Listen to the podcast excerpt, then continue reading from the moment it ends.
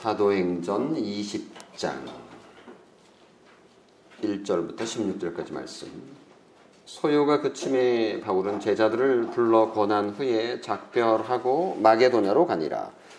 그 지방으로 다녀가며 여러 말로 제자들에게 권하고 헬라에 이르러 거기에 석 달 동안 있다가 배 타고 수리아로 가고자 할 그때에 유대인들이 자기를 해하려고 공모함으로 마게도냐를 거쳐 돌아가기로 작정하니 아시아까지 함께 가는 자는 베레아 사람 부로의 아들 소바더와 데살로니카 사람 아리스타고와 세군도와 더베 사람 가이오와 디모데와 아시아 사람 두기고와 드로비모라.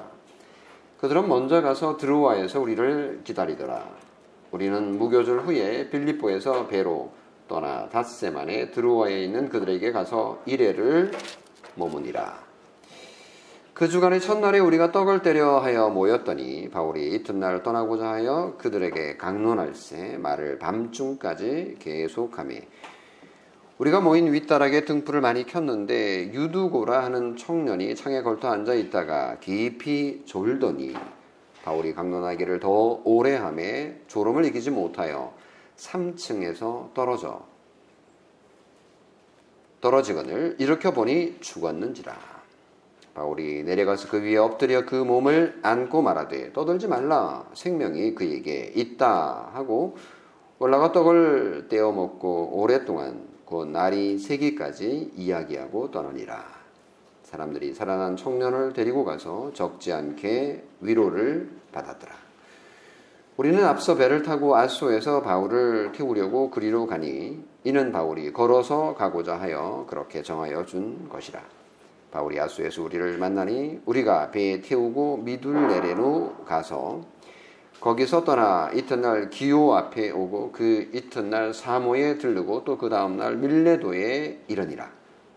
바울이 아시아에서 지체하지 않기 위하여 에베소를 지나 배 타고 가기로 작정하였으니 이는 될수 있는 대로 오순절 안에 예루살렘에 이르려고 급히 가미려라. 아멘. 여기까지 본문입니다. 바울이 에베소에 머무는 동안 고린도 교회에 편지를 한 장 썼어요. 에베소에 3년 정도 머무는 동안 어느 시기에 고린도에 편지를 보내는지는 알 수는 없긴 하지만 어, 그 편지를 디모데와 에라스도를 통해서 어, 먼저 보낸 것으로 봅니다. 그게 고린도 전서입니다. 바울은 에베소를 떠나서 이제 마게도냐 지방을 거쳐 다시 말하면 빌립보와 데살로니카가 있는 그곳 그리고 이제 아가야 쪽으로 내려가서 아테네와 고린도를 말하죠. 거기서 예루살렘으로 갈 작정이라고 이미 19장에서 확인을 했는데 거기 예루살렘에서 다시 이제 로마까지 갈 계획이고 또 로마에서 나중에 보면 스파냐, 스페인까지 갈 계획을 가지고 있다라는 것을 우리는 잘 알고 있지만 지금 상황은 이제 예루살렘까지가 목표입니다. 에베소에 있으면서 아, 바울이 데메드리오 사건 때문에 상당히 큰 충격을 받은 것으로 보여요. 왜냐하면 고린도전서 16장, 그러니까 바울이 고린도에 보낸 그 편지에 보면 에베소에 머물려 함은 이러면서 대적하는 자가 많았다. 이렇게 이제 표현을 하는 걸 보면 요 사건을 염두에 두고 있다라는 것을 알 수가 있는 거죠. 이제 바울은 에베소를 떠나야 할 때가 되었다라는 걸 직감을 했고요. 그래서 어, 고린 어, 사도행전 20장 1절, 2절, 3절 내용은 어, 에베소에서 3차 전도 여행의 이제 막바지 부분인데 의외로 이 부분은 굉장히 짧게 기록을 했습니다. 1절 오늘 본문을 보세요. 어, 우리가 그들 음, 소요가 그쯤에 바울은 제자들을 불러 고난 후에 작별하고 떠나 마게도냐로 가니라. 그리고 2절에 그 지방으로 다녀가며 여러 말로 제자들에게 권하고 너무 빨리 지나가요. 그냥 한마디로 쑥 지나가 버렸기 때문에 어, 여기서 무슨 일이 있었는지 되게 궁금해지는 건데요. 그걸 알 수는 없고 한 가지 추론할 수 있는 단서가 되는 거가 없지는 않습니다. 왜냐하면 어, 에베소에 있을, 있었을 때 고린도 전설을 썼지만 이제 그 빌립보 마게도냐 지방에 갔을 때에 바울이 고린도 교회에 또 하나의 편지를 썼습니다. 그게 바로 고린도 후서예요. 근데 고린도 후서를 읽어보면 그 당시에 마게도냐에서 무슨 일이 있었는지 어느 정도 분위기를 에, 알아차릴 수 있는 단서가 나오기 때문입니다.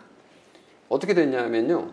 어, 바울이 이제 마게도냐로 에베소에서 마게도냐로 갈 때에 이제 북쪽으로 좀 올라가서 지금 터키 지역 북쪽으로 올라가서 드로와에서 고린도 전서 그러니까 고린도 전서라고 하는 건 이제 편지 첫 번째 편지의 반응을 듣기 위해서 디도가 오기를 기다리고 있었거든요. 근데 디도가 오지를 않는 겁니다. 그래서 할 수 없이 이 드로와에서 배를 타고 한 3일 또는 5일 정도 걸리는 이 바다를 건너서 마게도냐에 도착을 한 겁니다. 근데 마게도냐는 빌립보 성이 있죠. 그 마게도냐에 도착을 했을 때에 디도를 만날 수 있었습니다.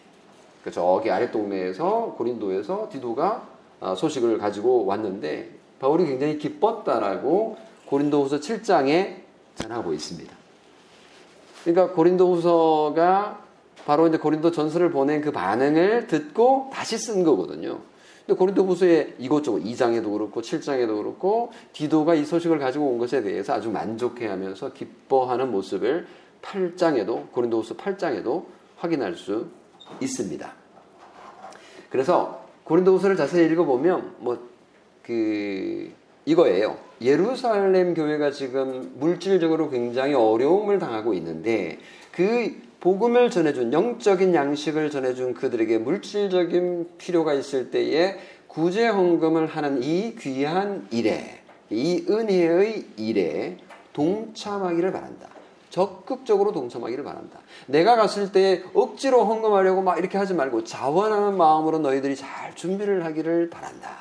이런 얘기들을 고린도후서에 아주 노골적으로 쓰고 있습니다. 그리고 이제 바울은 마게도냐 지방을 다녀가면서 다시 말하면 빌립보 그리고 데살로니카 그리고 베레아 이 지역을 다녀가면서 여러 말로 제자들에게 권했다 이렇게 쓰고 있습니다. 우리가 뭐 잘 알다시피 빌립보의 예, 루디아가 예수를 믿었었죠.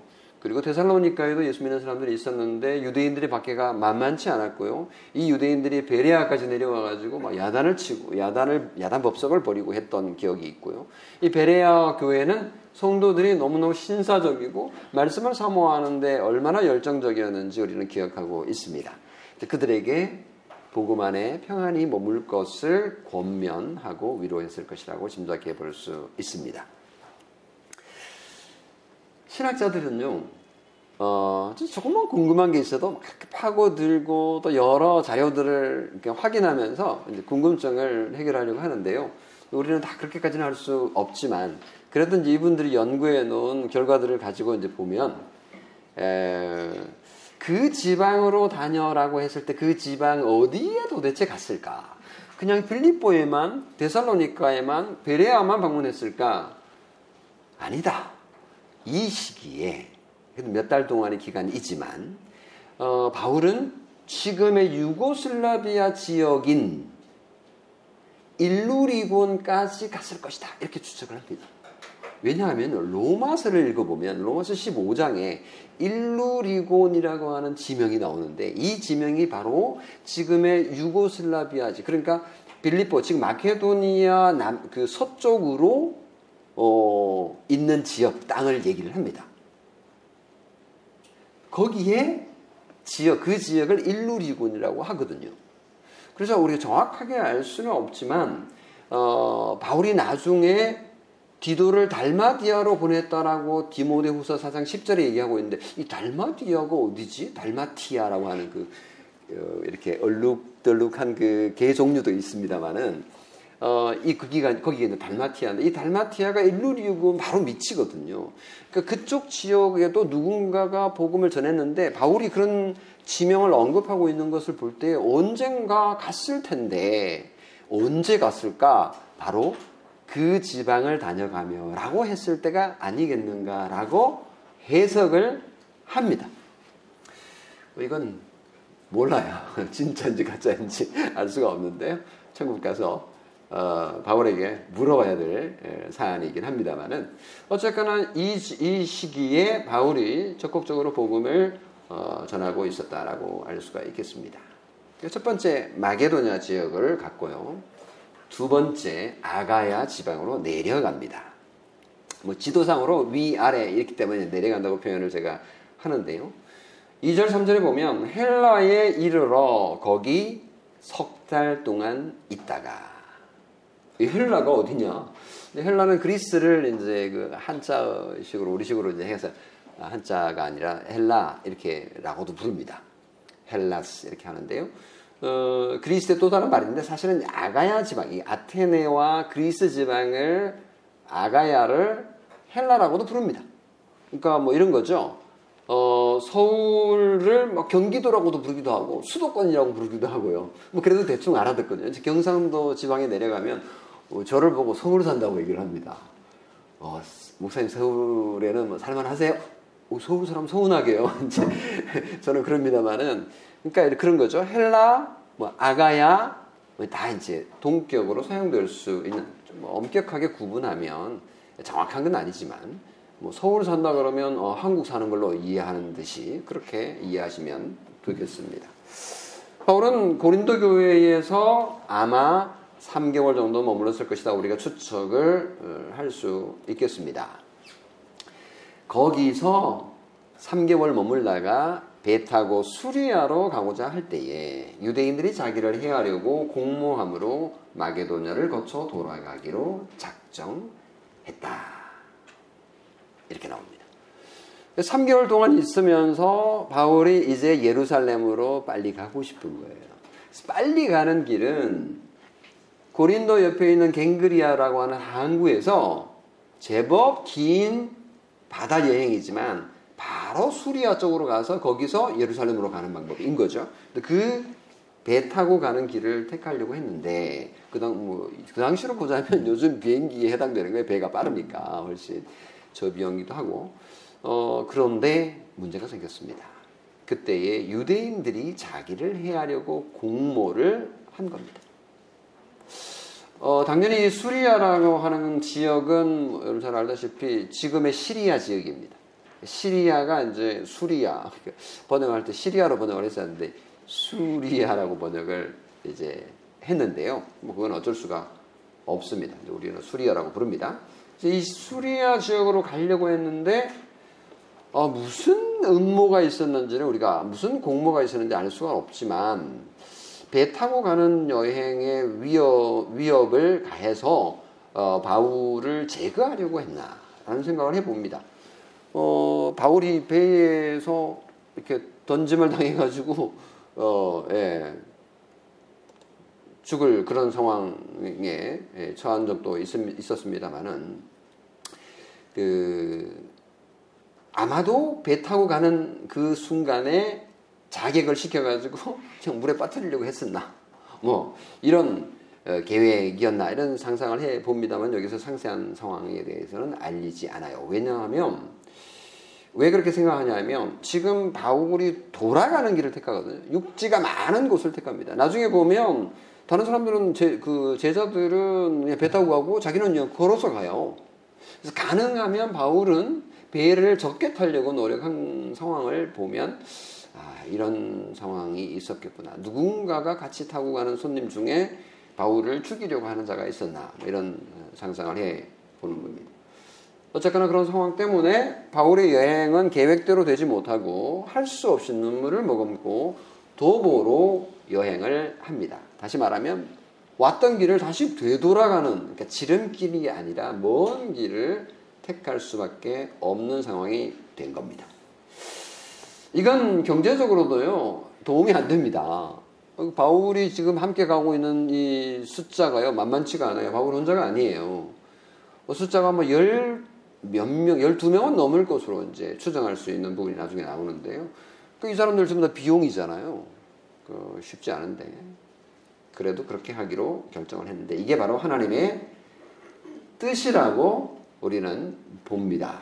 그로 인해서 여러 교회에 큰 어, 위로와 격려를 주게 되는데 그러면 바울과 함께 했던 동행들이 누구인가?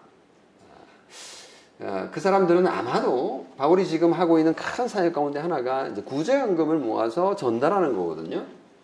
그래서 구제연금을 그냥 전달해가지고 바울이 뽑게 돼서 그냥 들고 가는 게 아니라 증인들을 데리고 가야 돼요. 근데 그 교회의 대표들 한 사람씩을 다 데리고 가는 겁니다. 그 사람들이 직접 그거를 날랐을 가능성이 있다라고 볼 수 있는 거죠. 요즘 같으면요, 뭐냐, 음악에, 은행에 넣어놓고 그냥 카드 한 장 뚝 들고 가면 다 되잖아요. 근데 그 당시는 그럴 수가 없고 다 그거를 뭐 금화로 바꾸든지 뭐 이런 정도로 해서 옮겨가야 되는데 그것도 꽤 무거웠을 테고 그래서 사람들이 이제 여기저기 이제 붙어서 숫자가 많아진, 많아진 겁니다. 이제 4절이 나와요. 어, 4절을 읽어보면 아시아까지 함께 가는 자는 베리아 사람 부로의 아들 소바도와 뭐이 사람이 누군지 한 번 나오곤 사라지기 때문에 데살로니카 사람 아리스타고와 세군도와 더베 사람 가이오와 어 이런 사람들 이름은 제법 디모데와 아시아 사람 두기고와 드로비모라 뭐 좀 익숙한 사람들도 있고요 들어보지 못한 사람 이름들도 나옵니다. 음, 에베소의 제자들이 12명이 있었어요. 12명. 그 바울을 막 이렇게 그, 그 요한의 세례만 알았던 사람들, 그 성령님이 이렇게 강림하셨던 그 사건의 12명이었죠. 그 사람들이 나중에 이제 세례를 받았으니까 제자들이 되었을 것이라고 볼 수 있습니다. 그리고 예루살렘의 집사들이 몇 명이었죠? 기억나시죠? 네, 일곱 집사가 있었고요. 12, 7 이런 것들이 제법 어, 상징적인 의미가 있어 보이긴 하는데요. 제 3차 여행 막바지 지금 바울과 함께 하고 있는 4절에 나오는 이 예, 동행자들이 바울의 동력자들이라고 볼 수 있는데 이들의 숫자도 7명이에요. 우리가 뭐 숫자에 너무 이렇게 연연하거나 의미를 많이 부여하는 것도 이제 문제긴 한데 어쨌거나 뭐 12명, 7명 뭐 이런 것들은 약간의 상징성이 있다고 볼 수도 있습니다. 7은 완전수고요. 12, 12라는 숫자도 마찬가지이거든요. 그래서 지금 바울을 어, 돕는 자들이 물질적인 구제 현금을 나르는 자들이 옮기는 자들이 함께 동행하고 있는 것을 보는데 아까 제가 말씀드린 것처럼 교회의 대표라고 이렇게 말씀했는데 어떻게 되냐면요. 베레아 교회를 대표하는 자들은 부로의 아들 소바도일 것이다라고 봅니다. 왜냐하면 로마서 16장 21절에서 그 근거를 찾을 수 있기 때문에 그래요. 그리고 아리스타고와 세군도는요. 데살로니카 교회를 대표해요. 사도행전 19장 29절에도 나오고요. 또 나중에 27장 2절에도 확인할 수 있고요. 그리고 더베 교회의 대표는 가이오였을 것이다. 이건 19장 2절에 나옵니다. 더베 사람 가이오. 그리고 드로비모와 두기고는 에베소 교회의 대표될 것이다. 이렇게 예, 사도행전 21장 29절과 디모데후서 4장 20절을 참고해 보면 예, 나옵니다. 그리고 빌리포 교회는 그럼 누가 대표했을까? 누가일 것이다. 이렇게 봅니다. 예, 사도행전의 저자인 누가. 그리고 루스드라 교회의 대표는 디모데였을 것이고 고린도 교회의 대표는 바울과 디도였을 것이다. 라고 어, 추측할 수 있습니다. 이런 어떤 것들은 명확하고요. 어떤 것들은 추측을 해야 되는 경우가 있습니다. 자, 이제 이들이 5절, 6절에 보면요. 그들은 먼저 가서 드로와에서 우리를 기다리더라. 우리는 무교절 후에 빌리포에서 배로, 배로 떠나 닷새만에 드로와에 있는 그들에게 가서 이래를 머무니라. 바울이 배를 완전히 안 탄 건 아니에요. 근데 굉장히 짧은 길을 택한 거죠. 한 달, 두 달 걸리는 코스를 포기한 거였어요. 그러나 완전히 안 탈 수는 없었습니다.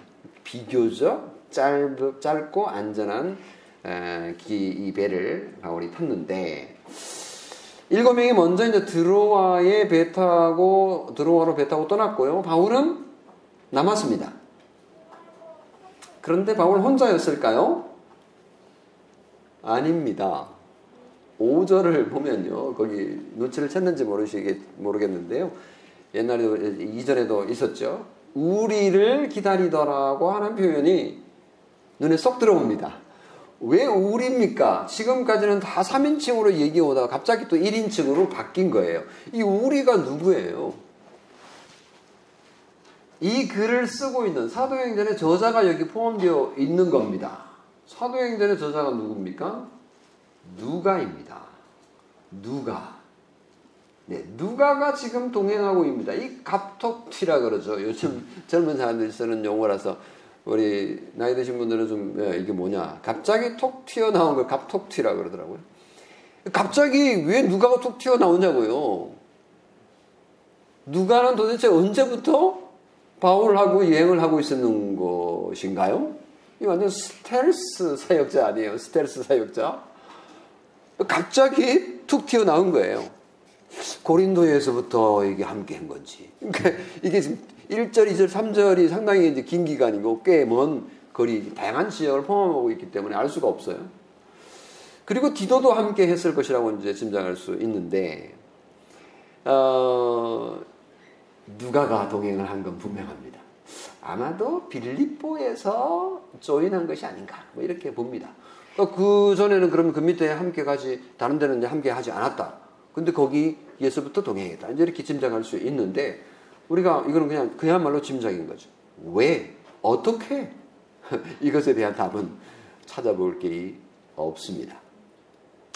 그리고 이제 누가는요, 어, 시점을 에, 얘기하고 있는데, 무교절이라고 하는 에, 표현이 나옵니다. 이 무교절은 우리가 잘 알다시피 6월절에 바로 이어지는 유대인의 절기지 않습니까? 7일 동안 이어집니다.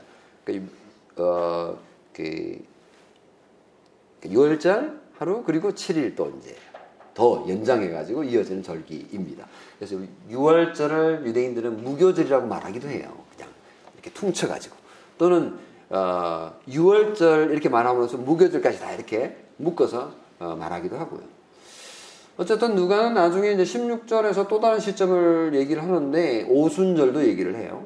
그러니까 오순절은 6월절 이후로 오순 50일째 되는 날 또는 77절 49일이 지난 날을 기념하는 유대인의 절기이지요. 자, 그래서 어 16절에 보면요.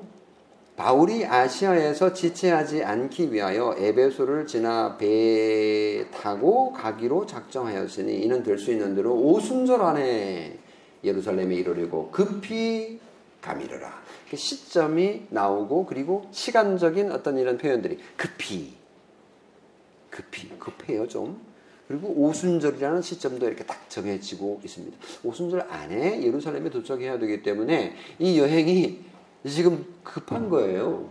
그래서 그랬나요? 누가도 어, 누가가 기록할 때 이렇게 어, 이 마게도냐와 아시아 그 아가야에서 이 기록을 아주 그냥 짧게 3절로 그냥 마무리 한 것도 그런 시간적인 효과를 문학적으로 나타낸 것이 아닌가라는 생각을 해 봅니다. 그래서요, 지금 갑자기 누가가 이 시간 그리고 공간 이런 것들이 굉장히 디테일하게 나옵니다. 그러니까 왜? 누가가 여기서부터 직접 봤으니까. 직접 봤으니까. 그래서 무교절이 이제 8일, 그러니까 6월절까지 합쳐가지 8일이잖아요. 그러니까 오순절은 6월절이 50일이니까 드로아로 건너가는데 5일이 걸렸고 6월절 이후 13일에다가 드로아에서 7일을 머물렀으니까 한 20일 정도가 지났으니까 앞으로 한 한 달 안에는 이제 가야 되는 거예요. 그러니까 이런 시간적인 급박함을 누가가 우리에게 알려주고 어, 있는 것을 확인할 수 있습니다. 자, 또 이제 시간적인 부분이 나오는데요. 이제 세 번째 부분입니다. 오늘 세 번째 대지인 아시아에서 있었던 일인데요. 드디어 바울이 배 타고 드로아에 도착했습니다. 교회 성도들이 한 장소에 모였어요. 성도들은 바울의 방문을 간절히 바라고 있었던 것 같습니다. 그 주간의 첫날에 이것도 시간적인 표현이죠.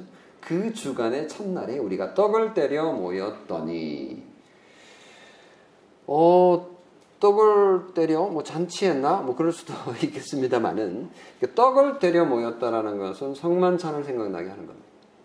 떡을 때려 모였다. 모인 날짜가 그 주간의 첫날이라고 했어요. 대체로 바울은 그 유대인의 회당에 들러서 복음을 전했기 때문에 유대인의 회당에서 모임은 당연히 안식일이겠죠. 근데 이 모임은 그 주간의 첫날인 거예요. 안식일은 뭐고 그 주간의 첫날은 뭐냐? 좀 따져봐야 되는 일인데요. 어, 이미 뭐 아시는 분은 다 아시겠지만 그 주간의 첫날이라는 이 표현이요. 우리가 많이 본 것 같은데요. 사실은 어, 사도행전에서 제일 처음 등장합니다. 이게 바로 주일입니다. 오늘이 주일인데요. 오늘 주일날 모여가지고 예배하고 있는 이게 바로 여기서 시작됐다. 이렇게 해도 과언이 아닙니다. 이때부터 주일에는 정기적으로 모이기 시작한 거다. 물론 이제 역사가들은 1세기 말엽 정도에 이제 주일날 고정적으로 모여서 어, 기독교 교인들이 예배하기 시작했다라고 이제 보기는 합니다만은 그거는 뭐 역사적인 자료를 통해서 이렇게 생각하고 가정하는 건데요. 한동안 과도기가 있었겠죠. 안식일에도 모이고 주일에도 모이고 근데 지금 상황이 그런 상황으로 보입니다. 참고로 우리가 완전 확인하고 지나가야 될 거는요. 우리는 너무나도 당연하게 생각하고 오늘날에는 너무나도 당연하게 생각하는 7일 중에 하루를 쉬는 거. 뭐 일요일이라고 하기도 하고 우리는 주일이라고 합니다만은 이게 이제 어, 로마 그리스 문화에서는요 당연한 게 아닙니다. 뭐 동양은 말할 것도 없고요. 그래서 로마 그리스 문명에서 7일 가운데 하루를 쉬는 습관이 있었느냐? 없었습니다. 없었어요. 유명한 바울 당시 그 바울이 살아있던 사역하고 있던 당시에 정신계를 철학계를 대표하는 폭군 네로의 스승이었던 어렸을 때 스승이었던 당대의 지성 세네카가 세네카가 지난번에 제가 말씀드렸던 세네카가 유대인들이 안식에 안식일에 하루를 쉬는 것에 대해서 표현한 게 있습니다. 역사적인 자료에 나오는 거니까요. 재밌어요. 유대인들이 7일마다 하루를 쉬는 이 안식일을 지키는 것에 대해서 뭐라고 비아냥거렸냐면 게으르다. 유대인들은 게으르다.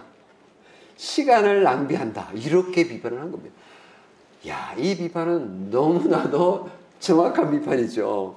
왜냐하면 합리성을 추구하는 이 로마인 그리스인들이 볼 때는 그 낭비하는 거죠. 열심히 일해도 먹고 살기 빠듯한데 하루를 쉬다니 쟤네들 너무 게으르고 그리고 시간을 낭비하는 거다. 합리적인 평가이긴 해요.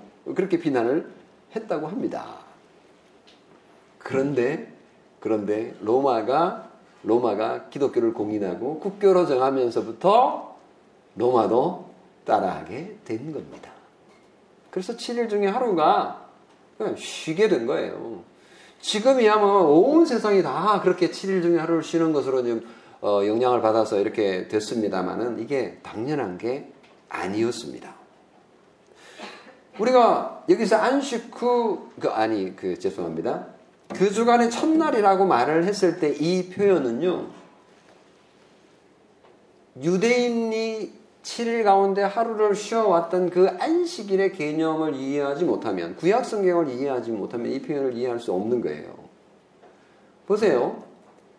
그 주간의 첫날이라는 이 표현은 안식 후 첫날 예수님이 부활한 거하고 연결이 되는 겁니다. 그 예수님이 부활한 날이 언제냐? 안식 후 첫날, 첫째 날이었던 거예요. 그러면 안식일은 여러분, 이게 첫째 날이에요? 마지막 날이에요? 한 주간에. 당연히 마지막이죠. 하나님께서 천지를 창조하실 때 첫째 날, 둘째 날, 셋째 날 이렇게 해서 일곱째 날은 안식일은 맨 뒤에 꽁무니에 있어요. 그러니까 마지막 날인 겁니다. 자, 그 안식 후 그 다음 날 뭐가 돼요? 다시 안식 후 첫날. 이게 바로 그 주간의 첫날인 겁니다. 그래서 우리가 지금 주일로 지키고 있는 날은 예수님께서 부활하신 그 주간의 첫날인 거죠. 다시 말하면 안식 후 첫날인 거죠. 그러니까 우리가 지금 캘린더를 사용할 때 헷갈립니까? 안 헷갈리죠? 캘린더를 여러분 사용할 때 휴대폰에 보세요. 여러분의 달력이 또 집안에 걸려있는 달력이 주일이 빨간 주일이 맨 앞에 있는지 맨 뒤에 있는지 한번 보세요. 맨 뒤에 있으면 틀린 겁니다. 그건 안식, 그거는, 그거는 저기, 에, 유대교적인 거죠. 사실 정확하지도 않은 거지만.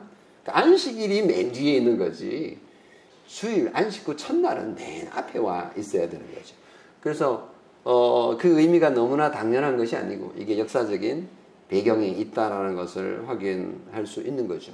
정확하게 말하자면, 어, 여러분 조정할 다그 뭐야 정할 수 있거든요. 컴퓨터에 또는 핸드폰에 그 요일을 그 주의를 뒤로 둘 거냐, 맨 앞에 둘 거냐 정할 수 있습니다. 맨 앞에 두셔야 됩니다. 아마 맨 앞으로 되어 있을 거예요. 여기 디폴트로 되어 있을 건데 그게 그냥 당연한 게 아니고 이런 역사적인 분명한 배경에 있다라는 것을 알면 어, 은혜로운 거죠. 네.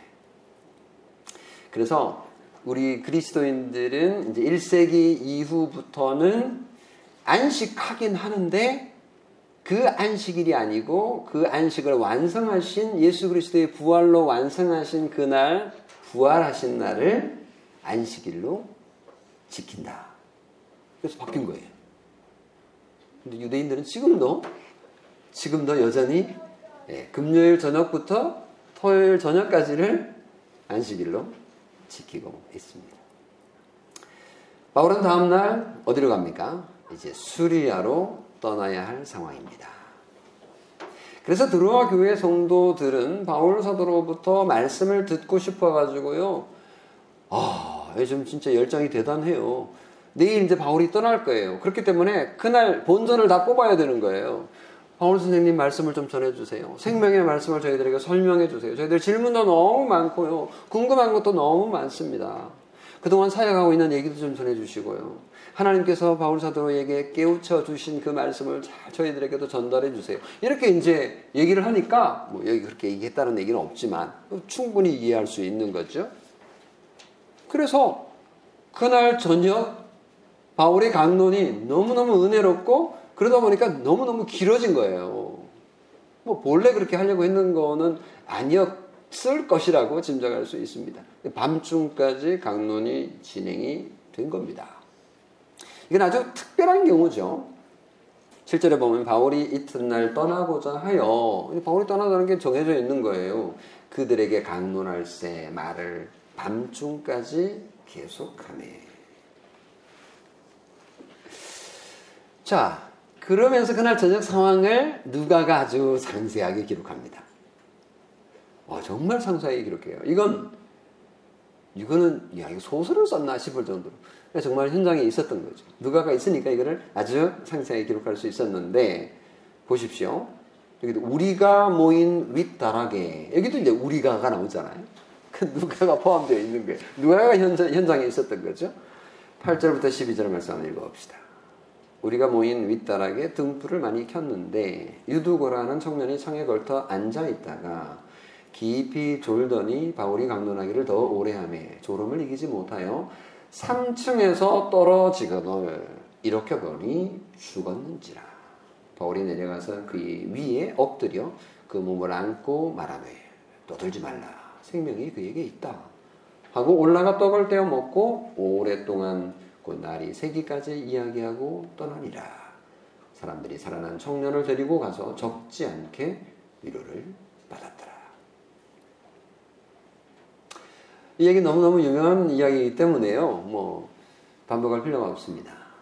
근데 이 본문을 가지고요, 설교 듣다가 졸거나 잠을 자는 교인들은 죽는다라는 경고용으로 사용하는 설교들이 꽤 있는 것으로 제가 알고 있고요. 제가 뭐 언제인지는 기억이 안, 안 납니다만은 졸고 있는 제가 그냥 혼이 났던 적도 있는데 뭐 물론 설교 들을 때 상습적으로 졸거나 잠에 빠지는 좋지 않은 습관은 고쳐야 되고요. 뭐 때로는 야단을 맞거나 또는 훈련도 받아야 될 필요가 있습니다. 졸지 않기 위해서 미리 집에서 일찍 예, 자는 습관 중요합니다.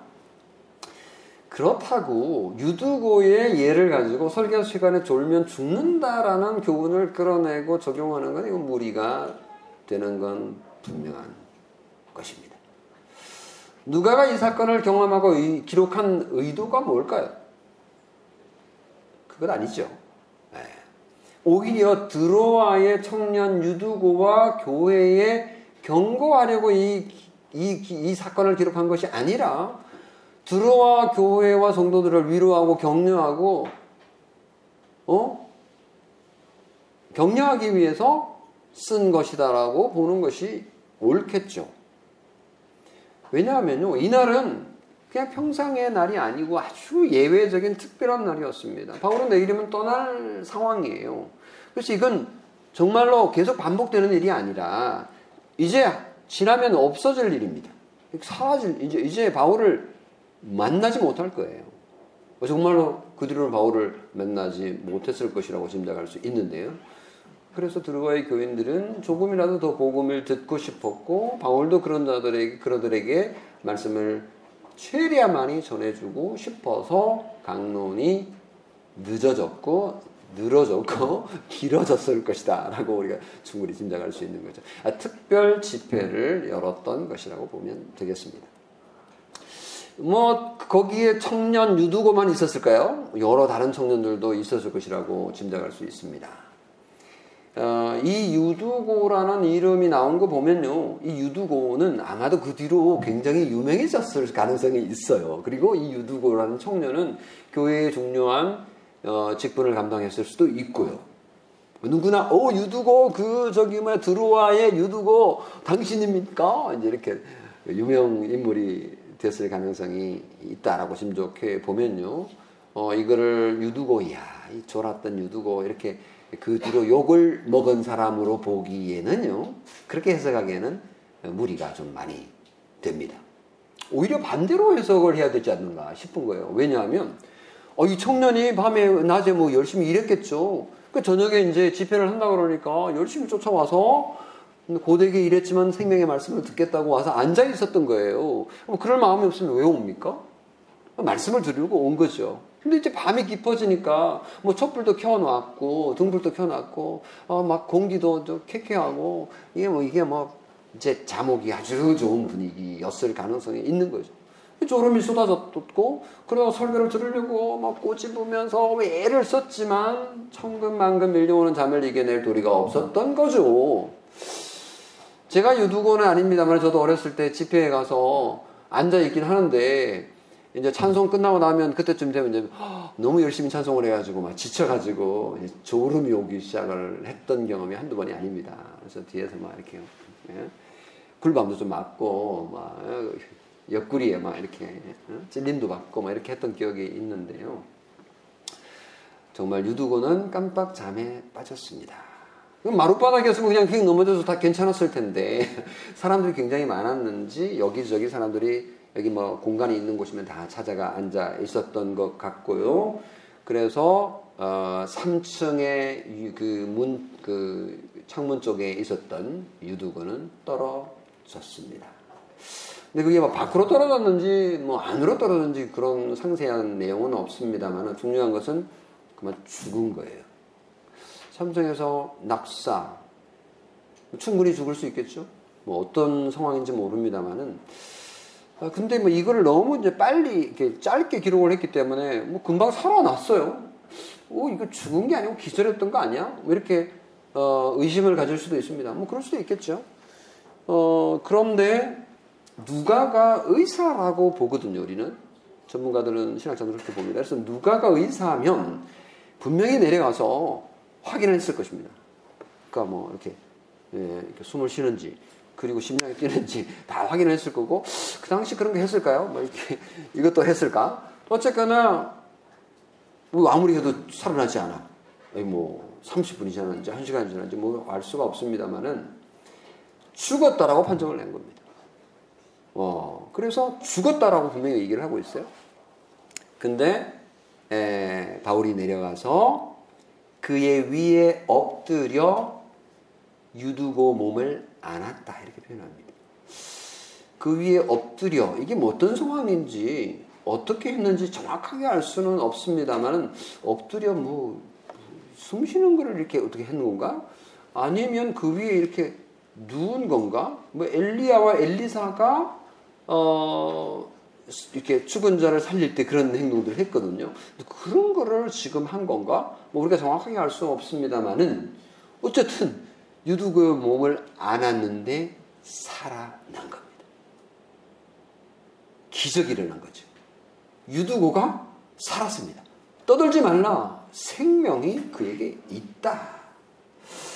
물론 뭐 바울이 살아났다 이렇게 표현한 것은 아닙니다만은 누가가 분명히 죽었다라고 얘기했고 지금은 살아있다라고 얘기했으니 죽었다가 살아난 거 맞죠. 이걸 이제 부활이라고 하는 거니까 부활한 겁니다. 하나님께서는 말씀을 사모하며 듣던 유두고가 졸음에 못 이겨 떨어져 죽었지만 살려 주신 것이 분명합니다. 바울은요, 그날 유두고를 살리는 도구로 쓰임을 받은 거고요. 바울이 죽은 자를 살리는 전문, 전문 그 전문가가 아니에요. 바울은 말씀을 전하고 영어로, 영적으로 죽은 자들을 살리는 복음을 전하는 전문가이지요. 그는 육체적으로 죽은 자를 살리는 전문가가 아닙니다.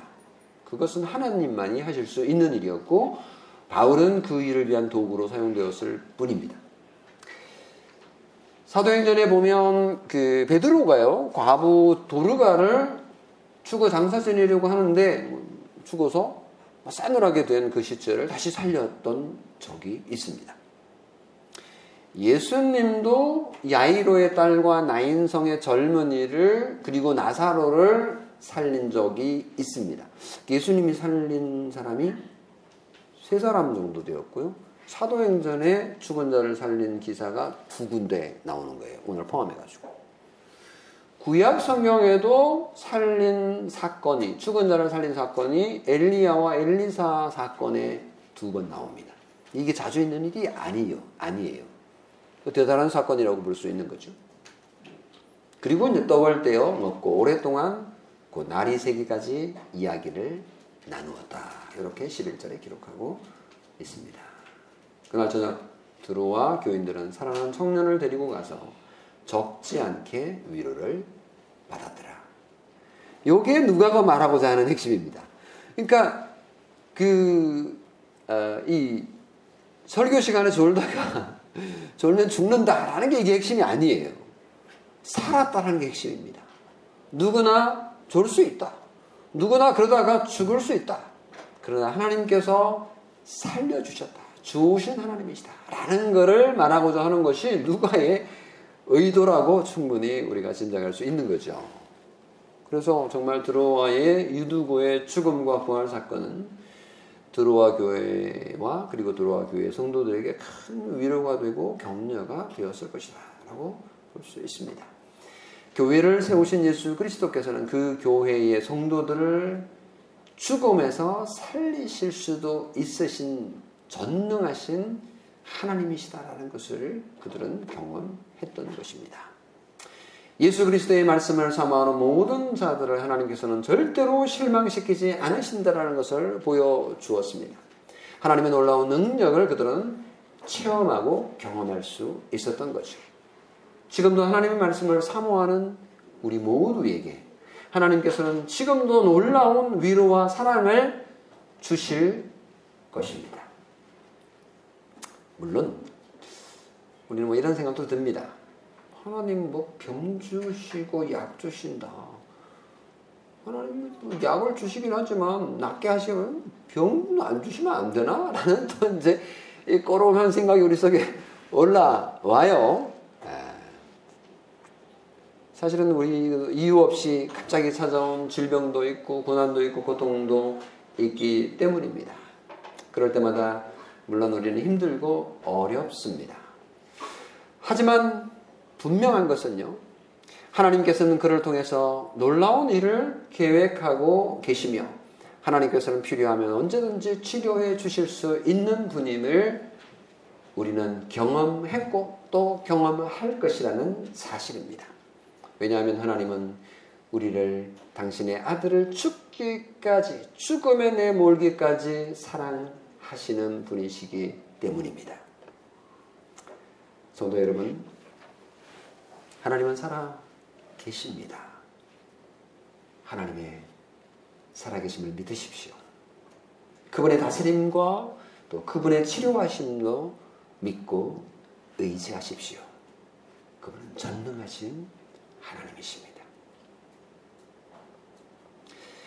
이제 마지막 마무리 정리를 해야 될 때가 되었습니다. 바울은 드로아를 떠나서 해안을 따라 내려갑니다. 13절, 16절 보면 우리는 앞서 배를 타고 아수에서 바울을 태우려고 그리로 가니. 그러니까 바울은 그냥 드로아에서 아수까지 걸어서 내려온 거예요. 이는 바울이 걸어서 가고자 하여 그렇게 정하여 준 것이라. 바울이 아수에서 우리를 만나니 우리가 배를 태우고 미둘레로 가서 거기서 떠나 이튿날 기호 앞에 오고 그 이튿날 사모에 들르고 또 그 다음날 밀로 밀레도에 이르니 이건 다 배 타고 내려오는 겁니다. 그 해안을 따라서 이렇게 그 이제 배, 그 섬들이 굉장히 많아요. 바울이 아시아에서 지체하지 않기 위하여 에베소를 지나 배 타고 가기로 작정하니 이는 될 수 있는 대로 오순절 안에 예루살렘에 이르려고 급히 가리라. 마음이 급해요. 근데 에, 생명의 위협은 있고 걸어서도 이 두 가지가 상충되어 있는데요. 자세히 보면 바울의 3차 전도 여행이요. 마지막 좀 서두르는 느낌이 이제 듭니다. 예루살렘을 향하여 빨리 올라가려고 해요. 목적지가 분명합니다. 근데 여기서요. 어떻게 좀 비슷한 모습을 하나 발견하게 되는데 예수님의 예루살렘의 여행과 바울의 예루살렘을 향한 여행이 상당 부분 비슷하다는 인상을 줍니다. 그러니까 누가가 사도행전도 기록했지만 누가복음도 기록했어요. 그러니까 누가복음하고 사도행전을 병행으로 놓고 보면요. 예수님과 바울의 이 예루살렘을 향한 여정이 상당히 좀 패러럴한 그 병행되는 요소를 발견할 수 있습니다. 물론 예루살 예수 예수님의 예루살렘 방문하고 바울의 예루살렘의 목적은 완전히 달라요. 예수님은 대속의 죽음을 위한 거지만 바울의 방문은 네, 구제헌금을 전달하기 위한 겁니다. 완전히 질적으로 다른 거지만 이 구도가 상당히 좀 비슷하다는 것을 알 수가 있는데요. 존 스토트 목사님이 주석을 썼는데 거기에 보면 여섯 가지 이유를 대고 있어요. 상당히 좀 어, 그냥 고려해 볼 만한 거라서 한번 제가 말씀을 드리면 첫 번째 예수님과 마찬가지로 바울도 제자들의 무리와 함께 여행을 했어요. 그렇죠?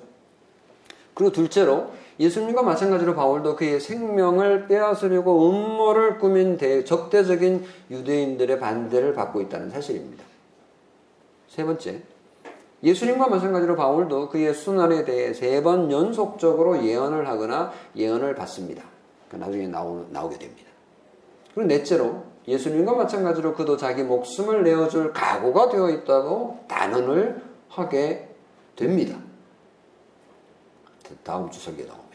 다섯째, 예수님과 마찬가지로 그도 자신의 사명을 완수하고 그것을 피하려 하지 않기로 결심합니다. 비슷하죠. 여섯째, 예수님과 마찬가지로 그도 하나님의 뜻에 자신을 맡겼음을 표현명을 합니다. 그런 점에서 이제 비슷한 측면이 있어서 아, 참 비장하다는 느낌이 좀 들기는 합니다. 말씀을 마무리하겠습니다. 오늘 사도행전 20장 1절에서 16절 말씀을 통하여 우리는 아, 우리의 삶의 동력이 과연 어디에 있는지를 한번 생각해 보게 합니다. 우리의 삶의 동력은 재물입니까? 명예입니까? 우리의 취미 생활입니까? 바울은 자신의 삶의 동력을 복음의 능력에 두었습니다. 하나님께서 생명의 말씀을 사모하는 자에게 복음을 선물하시고 또 성령님을 보내셔서 삶의 기쁨과 행복을 주시는 분이심을 믿어야 될 겁니다. 그래서 우리의 남은 삶도 정말 그 복음을 향해서 그 복음을 향해서 진력해 나아가는 우리 모두가 되기를 주님의 이름으로 축원합니다. 아멘. 기도하겠습니다. 좋으신 하나님 아버지 오늘 바울이 예루살렘을 향한 여정 가운데 있었던 사건들을 우리가 보면서 하나님께서 바울을 사용하셔서 당신의 교회를 위로하시고 격려하시고 세우시는 것을 봅니다. 우리의 여러 가지 육체적인 약함과 또 영적인 부족한 점 때문에 우리가 넘어지고 또 사고도 당하기도 하고 또 어떤 경우는 이유 없는 고난을 받기도 합니다만은 분명한 것은 하나님께서 살아계시고 지금도 우리를 인도하시고 위로하시고 격려하시고 또 우리를 치료하시기를 원하시는 분이심을 믿습니다. 하나님 우리 가운데 병든 자나 아픈 자나 고난당하는 자나 그리고 정신적으로 많은 어려움에 있는 자들 하나님 아버지께서 위로하시고 격려하시고 치료하시고 문제를 해결해 주실 것을 소원합니다. 온 국가적으로 또 세계가 코로나로 인하여서 어렵고 힘든 가운데 이 모든 것들을 하나님께서 장악하고 계시고 주도하고 계심을 믿게 하여 주시고 세상에 일어나는 그 어떤 것 하나라도 하나님의 계획 없이는 되지 않는다라는 것을 알고 하나님의 하나님 앞에 돌아와 아, 죄를 회개하고 용서받는 일들이 다우리 교회를 통해 일어나도록 은혜를 베풀어 주시옵소서. 우리 주 예수 그리스도의 이름으로 간절히 기도하옵나이다. 아멘.